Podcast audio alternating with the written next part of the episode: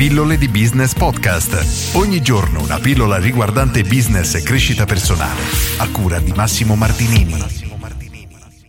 Come posizionarsi in maniera efficace vendendo prodotti di terze persone. Questo è un argomento incredibilmente ampio ed è una domanda che tantissimi imprenditori si fanno, tutte quelle persone che non hanno effettivamente un proprio prodotto che possono rendere unico, ma si limitano a vendere il prodotto di altri. Oggi rispondo nello specifico a Davide, che mi chiede: ciao e complimenti per le tue pillole davvero illuminanti e piacevoli. Grazie Davide.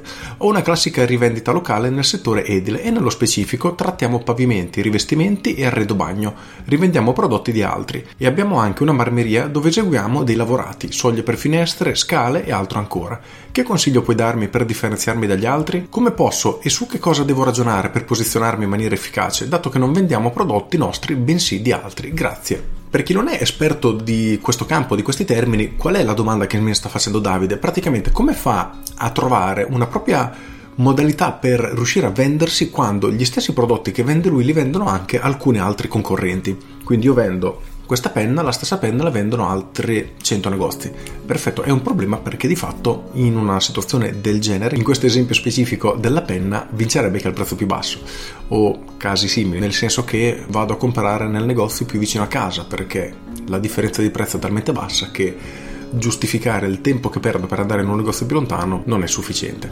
In ogni caso, come comportarsi in una situazione come quella di Davide, che lavora in questo campo così tanto pieno di concorrenza?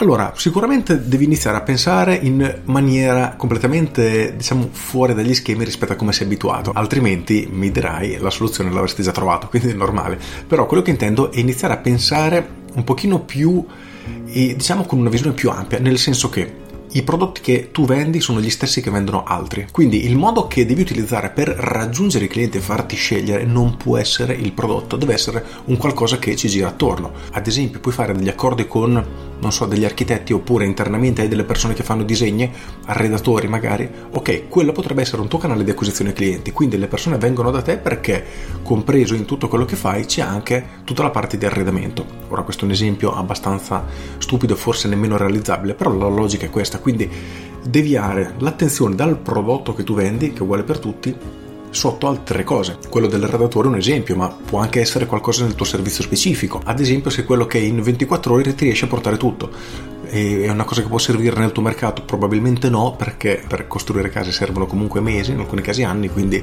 non è una cosa dove l'urgenza è importante. Però potresti ad esempio creare un tuo servizio di posa, quindi sei tu che mandi i tuoi ragazzi a stendere i pavimenti con un metodo particolare e gli dai una garanzia particolare che altri non possono offrire, non avendo entrambe le proposte. Quindi se io vendo solo i materiali, la persona se li monta un problema, fatti suoi. Se io vendo i materiali e ho la persona che li va a montare, se ci sono problemi risolvo tutto io, e quindi tolgo qualunque tipo di pensiero e di responsabilità alla persona che lo andrà a acquistare. Questo già potrebbe essere un modo un pochino più creativo, e il mio consiglio è proprio questo: di iniziare a pensare in maniera più distaccata dal prodotto, ma concentrati sui servizi. Una cosa che puoi fare, funziona sempre, è questa: quali sono i problemi principali che chi acquista i tuoi materiali, o comunque materiali tuoi che vendi anche tu, dei tuoi concorrenti eccetera, si trova ad affrontare? Tempi lunghi di attesa potrebbe essere un elemento che tu vai a sviluppare, oppure determinati tipi di rivestimenti vengono montati storti dai posatori che non hanno determinate competenze. Perfetto, in quel caso gli abbini tu il posatore. La logica è spostare il tuo punto di forza dal prodotto a un servizio che offri, e dovrebbe essere un qualcosa che i tuoi concorrenti tendenzialmente non hanno. Se riesci a creare la tua formula che nessuno ha, puoi iniziare a spingere su quella a livello di marketing, e questa proposta deve essere quella che ti porta i clienti per un motivo e poi di conseguenza ti permetterà di vendergli i prodotti che vendono anche altri. Però devi cambiare completamente l'approccio iniziale, perché finché vendi il tuo prodotto le persone cercheranno semplicemente il prezzo più basso, perché ai loro occhi sei esattamente uguale ad altri 10, 20, 50 negozi che vendono le stesse cose. Con questo spero di averti dato qualche spunto a te e ad altre attività, altri imprenditori che hanno lo stesso problema, quindi vendono prodotti indifferenti, perché davvero riuscire a ragionare in maniera chiara in queste situazioni può darti veramente una bella mano. Con questo è tutto, io sono Massimo Martinini e ci sentiamo domani. Ciao! Aggiungo un altro elemento che possiamo tenere in considerazione come proposta unica di vendita, quindi come nostro elemento differenziante, è quello dell'assistenza. Nella maggior parte dei casi succede che tu compri il tuo prodotto e poi il contatto col cliente finisce lì. Se ha un problema sono fatti suoi, perché tu non hai più nessun tipo di responsabilità. Un'altra cosa, visto che si può lavorare anche sulla parte post vendita, quindi sull'assistenza vendita, è ok, tu compri il pavimento da me, io nel mio magazzino tengo, compreso nel prezzo, una scorta di queste mattonelle, quello che hai comprato, in modo che se tu hai dei problemi mi chiami e hai già una scorta che ti tengo io, non devi nemmeno tenerla in casa, occupare spazio. Ora, è una cosa fattibile? Sì, no, non lo so. È una cosa che può interessare le persone?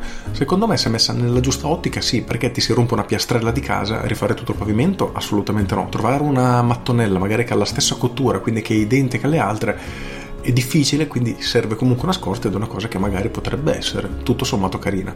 Ora bisognerebbe fare un'analisi, valutare la risposta che dà il mercato, però la logica è: troviamo un motivo per farsi acquistare che non sia il nostro prodotto. Questa è la vera chiave. Con questo è tutto davvero e ti saluto. Ciao!